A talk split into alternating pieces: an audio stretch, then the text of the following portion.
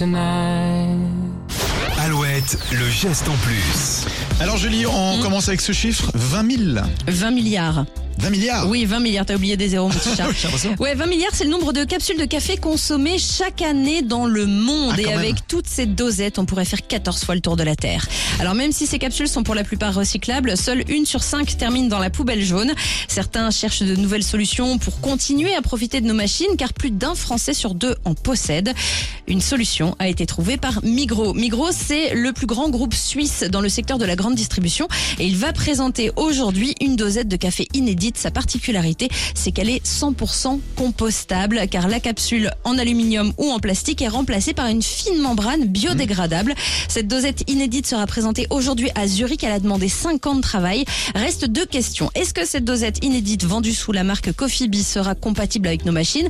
Et quand est-ce qu'on va pouvoir l'acheter tout simplement? J'ai pas encore les réponses, mais nous, nous devrions en savoir un petit peu plus aujourd'hui. En tout cas, dommage de ne pas y avoir, ne pas avoir, ne, ne pas Pas y, y avoir, avoir pensé euh, avant. Voilà, c'est ça.